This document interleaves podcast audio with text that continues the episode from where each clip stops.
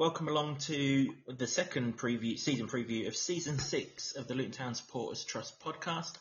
I'm Kev, and uh, I've got the Lutonian journalist James Cunliffe with me uh, for this podcast. We've kept Tony on strength and conditioning duty for this episode, so it's just myself and James. Uh, James, how are you doing, mate? Summer in well, I hope. Yeah, mate. It feels like it should still be pre-season, shouldn't it? Uh, but here we are. We're gearing up for a, a, new season in July. It's a strange one, but um, yeah, looking forward to it. Yeah, absolutely. I mean, usually by now we'd be two weeks into being on the piss after England winning the World Cup, but obviously it's the women that are going to contribute to that because I'm sure you've been following it uh, throughout the um, slow pre-season that we've had. The Lionesses just doing a fantastic job. Yeah, it's been great to see. The fact it's in England, um, so many uh, great full stadiums, and uh, the atmosphere has been amazing. And the fact that England have done so well and barely conceded a goal and got to the final, um, it's, it's it's really great to see. So, yeah, it's going to be a fantastic weekend. That's for sure. It absolutely is, yeah. Uh, barely conceded a goal, scored some Danny Hylton shithousery goals. Uh, absolutely. Uh, yeah, it's always Germany, though, isn't it? Always bloody Germany. It is always Germany, but you know, I mean, nine, how many 1966 references are there going to be between now and Sunday? Yeah. I think that you miss all that with you, you miss all that rubbish. I think, thankfully, with the girls, the women's football, and rightly so, because it's come on, it's 2022 now, isn't it? So, um, yeah, it just seems like a lot friendlier, really. I, I know we're going to get into it, but uh, yeah, I've been I've been enjoying the different side of football than it what it usually is. Well, if you consider the last uh, European final that an England team got to, uh, and the chaos that ensued around the stadium and outside before, then um, yeah, it's been an altogether more pleasant experience. Yeah, absolutely it has. Yeah, hopefully Sunday passes uh, much better off the pitch, and also the result on the pitch is much better for the Lionesses because they certainly deserve uh, deserve it based on what they've done so far in this tournament.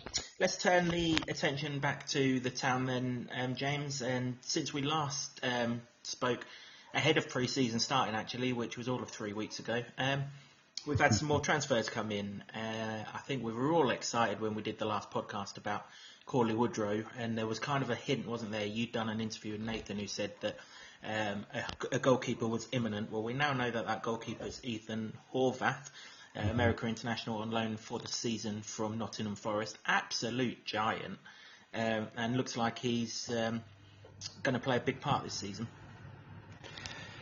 yeah, it's going to be some competition in the goalkeeping stakes, and there's still James Shea to come back. Although everybody probably was expect that to be the back end of the season, if at all. But um, yeah, fantastic.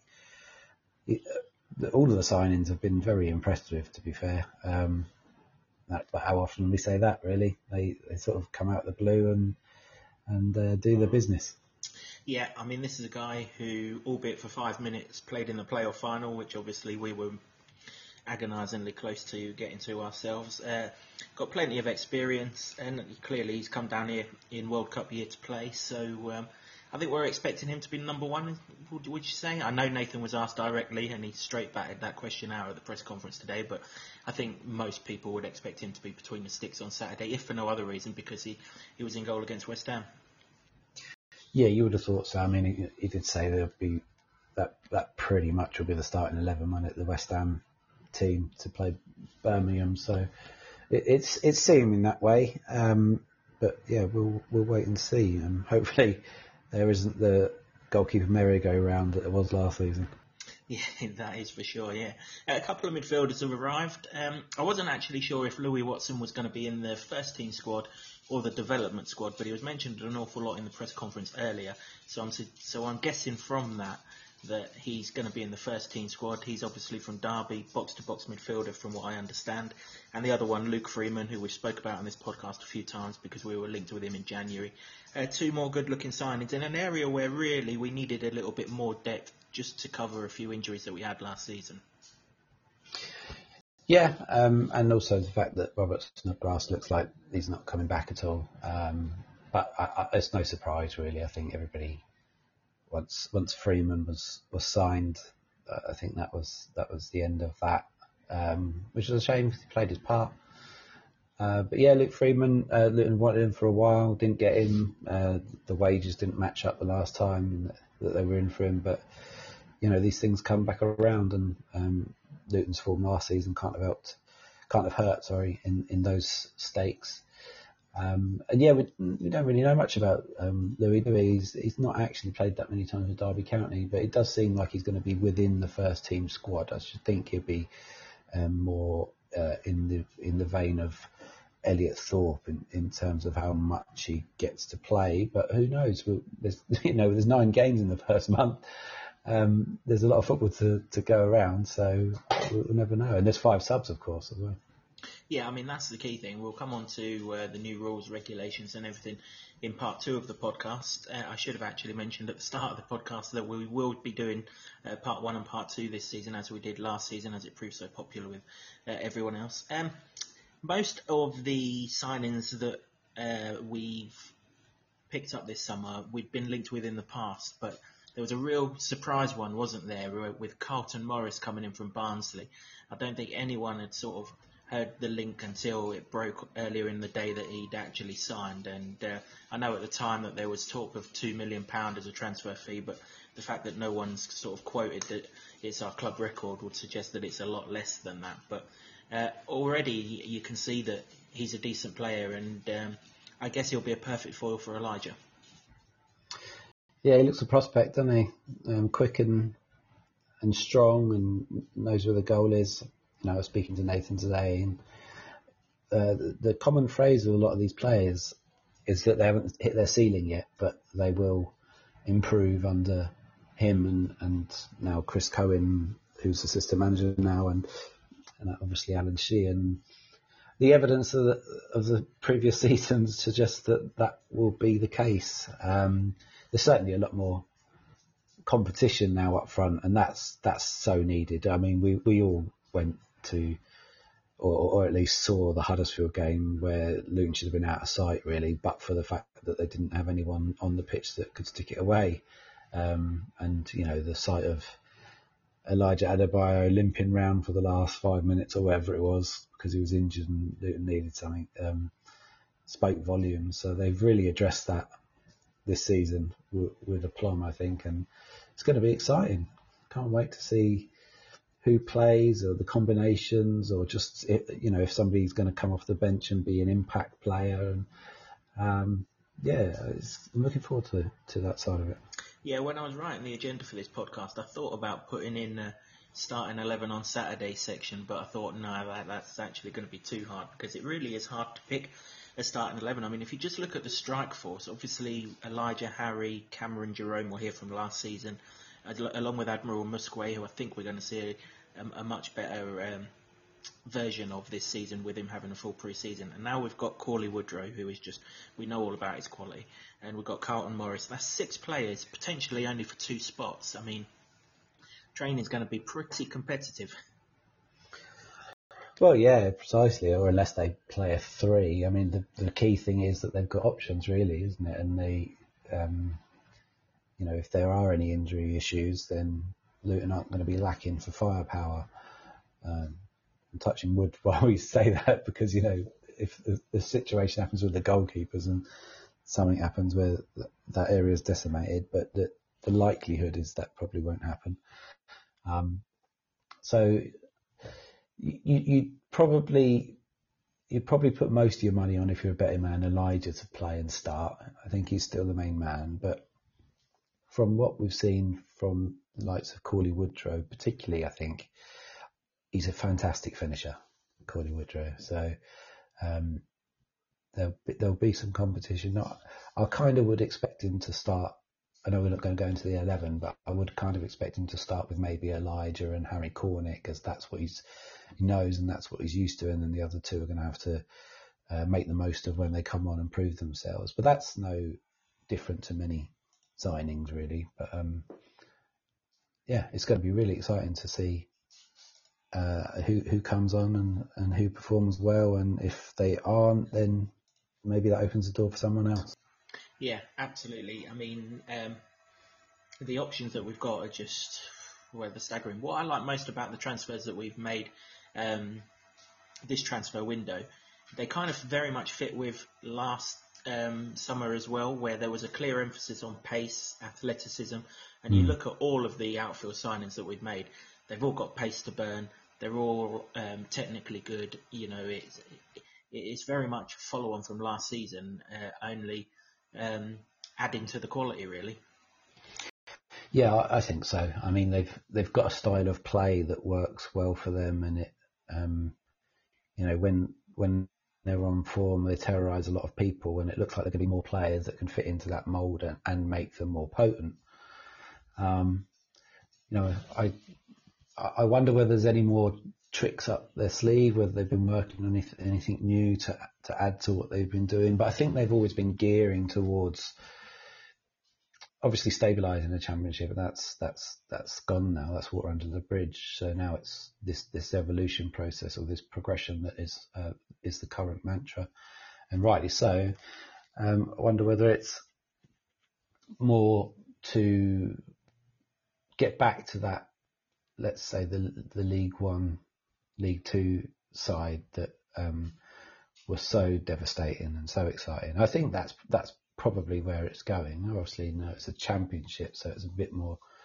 It's a tougher division, and, uh, and who knows what can happen. It's a mad division, really, isn't it? But um, uh, if they can get to that that sort of style, which which you know you saw a few times last season, and uh, and it was suggesting it was going that way, then we're in for a hell of a ride. We really are. I uh, I'm really looking forward to it. Um, usually, I take a lot of notice of the kind of pre-season games and maybe get out to one or two of them. I've not been able to do that uh, this season. I, I, mean, I've kept an eye on them and I know what's happened and everything, but I've not been to any of them. So I'm really looking forward to Saturday. But uh, I put it to Sonny Bradley in the podcast that I did with him earlier in the week, ahead of the EFL season launch, about whether fitness or results were the important thing in pre-season, and, and he stressed the importance of a winning mentality. So the fact that we went unbeaten in pre-season and the only time we didn't win was against West Ham, where it felt like a win because we equalised so late, must give them enough confidence to take into Saturday.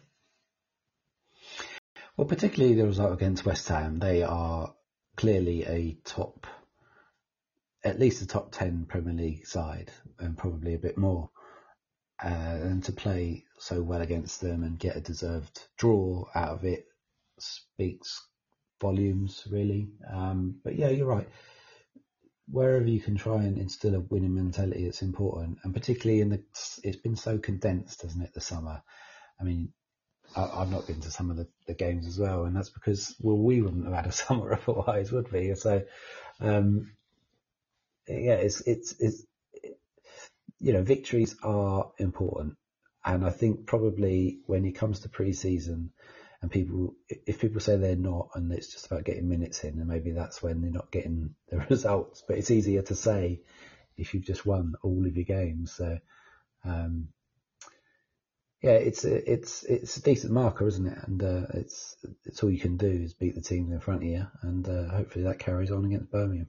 Yeah, I always think that it, you're right. You can convince yourself either way with pre-season, can't you? If you win all the games, it's the most important thing ever. If you've lost them all, well, it's only pre-season. It don't really matter until yeah. the season starts, sort of thing. It's, it's one of those, isn't it? Um, but it can never be a bad thing winning football matches, and uh, particularly the way that last season ended. You know, they, there's obviously that sort of um, bit between the teeth, and I, and I understand that the first four or five friendlies weren't particularly tough in terms of level of opposition. I mean, obviously, you know, Northampton are in League Two.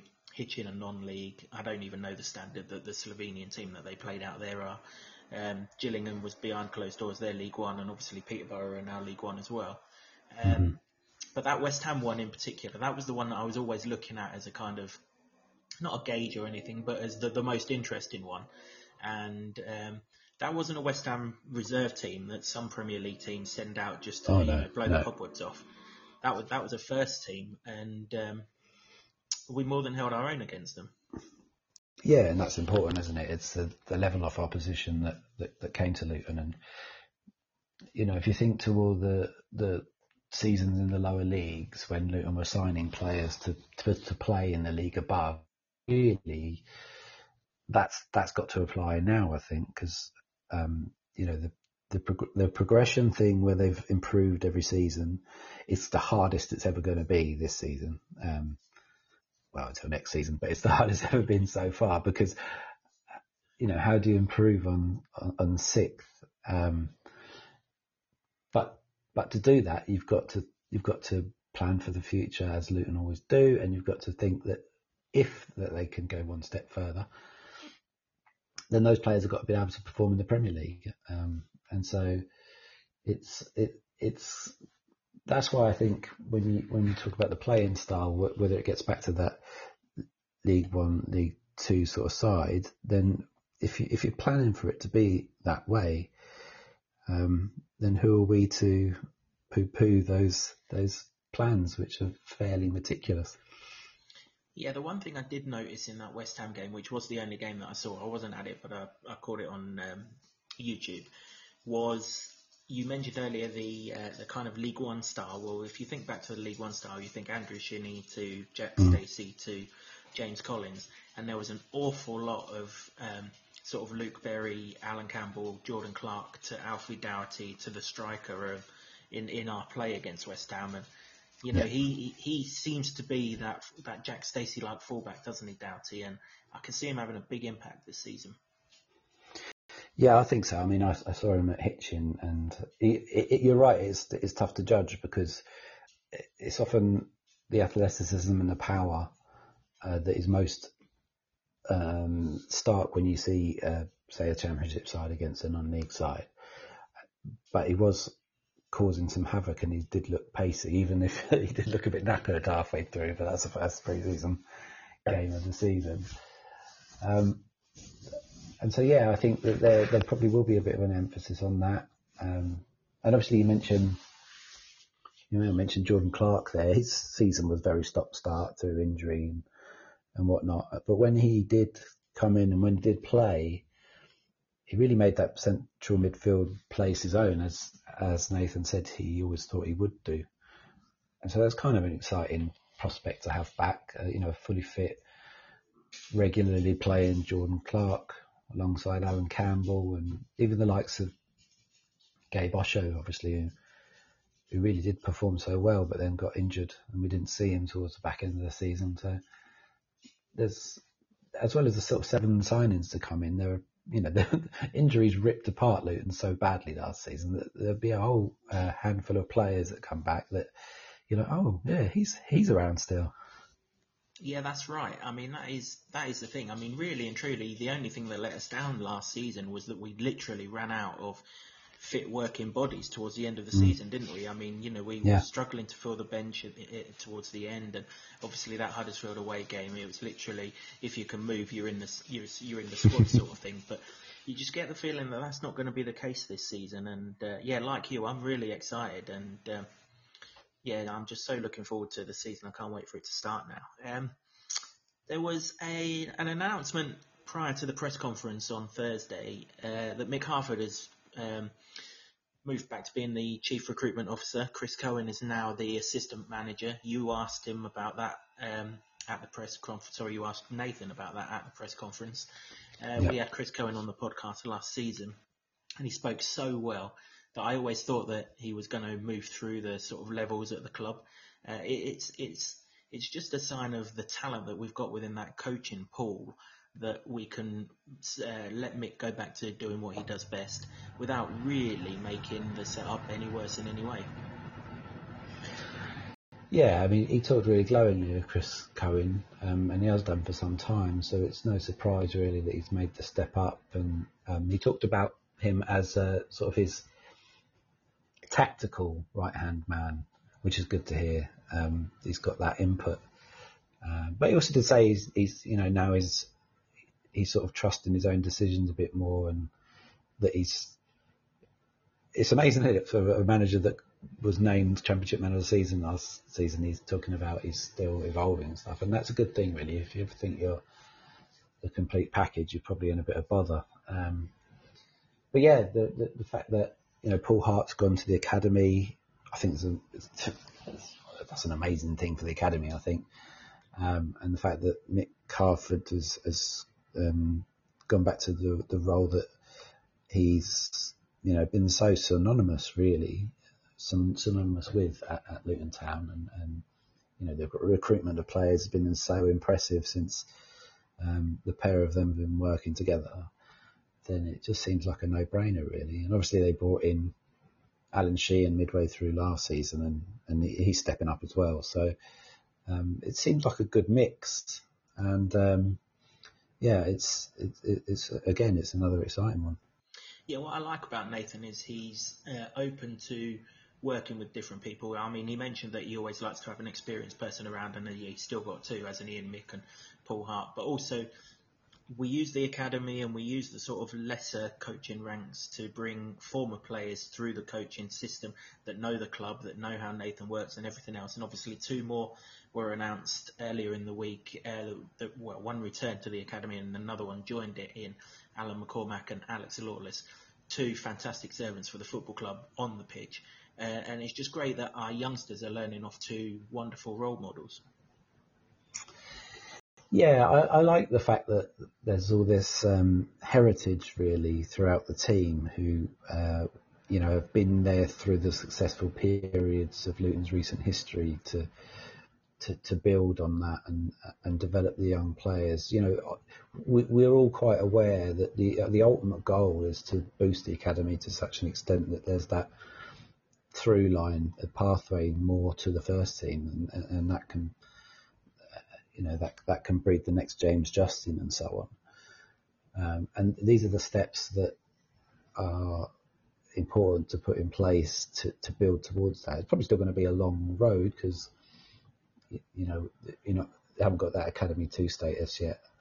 Uh, but obviously, it's it's been done with that in mind, um, to, for when it you know eventually does happen. Um, and I, I, I, just sort of see it as a.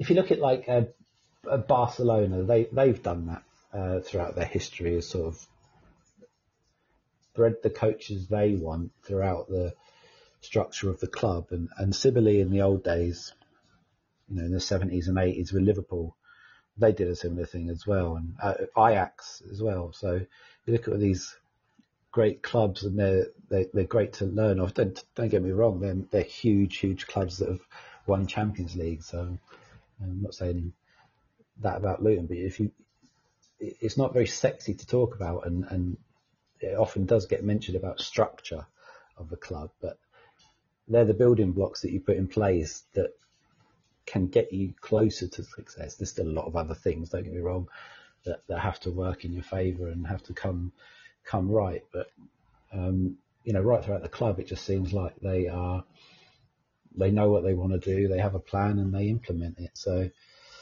um, yeah, it, and they're good good fellas as well. Um, Alan Cormack and Alex Lawless. It, it, it, you know, if, if you turn to coaching and you've been in the Luton setup from you know 2016 on, it always seems like there's a good chance that you might end up back. And um, you know, I think uh, all fans would be happy to see them around the place. Yeah, definitely. Yeah. It'll be interesting to see the um, levels that the development squad reach this season. The development squad, in particular, I think they're more advanced than the uh, than the sort of academy ages. I think Paul Hart's there to work his magic on that. But you look at the development squad and you look at players in it that have that have played in pre-season. I'm thinking Dion Pereira, who's really shone in uh, in the pre-season time that he's had, and um, obviously we've got Elliot Thorpe in that side that that's waiting in the wings, and a couple of others that are sort of catching the eye, Josh Allen and um, Avan Jones, who also played against um, Peterborough, mm-hmm. and obviously um, cramped up, but seemed to be playing really, really well in the first hour of that game. So uh, it'll be interesting to see the impact that that, that that development squad has and how close the players in it are to the first team. Because I mean, it is hard to judge on pre-season, but Dion Pereira must be knocking on the door, albeit you kind of think he might be one of those that may still go out for another loan. Yeah, possibly, but I think the good thing is that any time he's ever mentioned, Nathan Jones does talk very glowingly of him. So, um, you know, he was unlucky a bit with the loans last season, Pereira, wasn't he? But you know, eventually found a place at Bradford. Um, it, it's just about getting that development squad closer to the first team because such was the progression and so quick was the progression that the players that were there, um, it, you know, it'd been really hard to all step up at the same time. One or two may, of, of course, but you know, you've seen, you, you see youth talent come and go, don't you really? But they've got to try and bridge that gap a little bit more. Um, and with the signings they've made, and probably the, the biggest one is Paul Hart being there, considering his track record with producing young talent. Um, it all looks quite positive. Yeah, it really does. It, it really does. And uh, obviously, the under 18s have been on a um, on a trip this week, which was funded by Solid and the team building exercise. So clearly, the um, the squad that's in place there are going to hit the ground running, hopefully. So yeah, no, all parts of the club, the first team, the recruitment, and everything to go for the new season looks fantastic. The development team's starting to take shape, and there's all sorts of rumours of other players coming in and joining that, particularly the lad from Canada who uh, has been mm. rumoured throughout the whole of pre-season. And as I say, if the under 18s then step up as well, then uh, yeah, the, the club's in a, in a great place. Whether we progress or not, we'll get on to shortly. But I mean, I can't ever remember from top to bottom the club being in such a, a, a strong a shape as it is right now. Well, no, and that's the thing, and that's the thing that everybody should really be proud of. You know, everybody will look to results on the pitch for the first team, but right throughout, uh, the the whole DNA of the of the club is so strong and positive that um, it, it, it should bring a lot of satisfaction to most people. Um, you know, and even to the even to the point that maybe you want to go and watch a few more development games and stuff like that, just to see the sort of talent that's coming through, and that's you know, when you when you're thinking about that sort of thing uh, and looking at prospects, that's that's a, that's a good thing. It just builds a buzz, doesn't it? Yeah, that that is the thing. I mean, you know, if, and it, and also it'll give them sort of recognition. So yeah, no, the the club's in a in a fantastic place uh, on the pitch. We'll finish this part of the podcast. I was going to include it in the second part, but we'll finish it in this first one because we've mentioned about how the club is from top to bottom. Uh, let's just talk about the kits for this season because the one thing I've really liked about the kits recently is they've all been modelled on past kits, and, and that's the same again this season. Uh, the home kit's been modelled on a shirt from the 1990s. The third kit is the one in particular that caught my eye. The blue and navy one, uh, that was the shirt that we wore at Norwich in the FA Cup. And also the away kit looks like an absolute banger. I mean, as someone who uh, you know you you've got a, an eye for these things, what do you think about those kits? I've got an eye for these things. I'm not. Uh, I'm not. Uh, I was trying to think of a name of a fashion designer there, and it eluded me, which probably speaks quite uh, volumes, really. But um, I'm not. I'm not sure about the home one. You know, I'm not. I'm not sure it's quite captured that I think that, it's the fact that we got relegated in it when we wore it originally that's making it yeah, didn't win, didn't win a game in it. Yeah. I think was the thing, wasn't it? But um, yeah, I, yeah, obviously that was an Umbro kit. This is an Umbro kit. The, the through line is there, obviously, but um, for me, the, if you talk about kits, the best Luton kit for me ever was the 1984 to 1986 Adidas Bedford kit. Um, and obviously that I don't think I wouldn't imagine Umbro are going to try and model themselves on that kit. But if if ever, ever there was to be a retro kit, that would be the one I'd want to see. But I mean, I, you know, ultimately, if, if Luton playing well, nobody nobody would care. And um, you know, I'm a I'm a 40 year old man. So sometimes just go, oh well, it's just a kit. Uh, the second, the other, the second kit, um, I, I, quite like. Um, it does does look a little bit like the Team GB kit, um, which I'm okay with. I mean, I you know, that's that's no bother. And then, uh, yeah, the, the, the third kit, um, yeah, it's just a kit really. uh, as long as they get success in those shirts, it doesn't matter. Yeah, that's the thing. No doubt we'll have Simon on at some point during the season and he'll tell us what the results are in each individual shirt. But um, yeah, no, they they all look they all look pretty good. Uh, unfortunately, there's a bit of a supply issue, as there is without throughout football. Obviously, they come from China and places surrounding that, and um, COVID's wiping out a lot of uh, manpower out there, so uh, we can't get our hands on them too much at the minute. But I'm sure that'll all resolve itself over the coming weeks, and we'll see them shirts around Kenilworth Road throughout. Um, okay, that's all of pre-season covered in this first part of the podcast. Um, make sure you listen to the second part of the podcast, which is coming up, uh, where we will discuss the new season, expectations, goals, um, and we will look at the start of the season with the first sort of half a dozen matches or so. So for now, thanks for listening to the first part of the podcast, and as I say, uh, look out for the second part of the podcast, which will be on all your podcast apps shortly.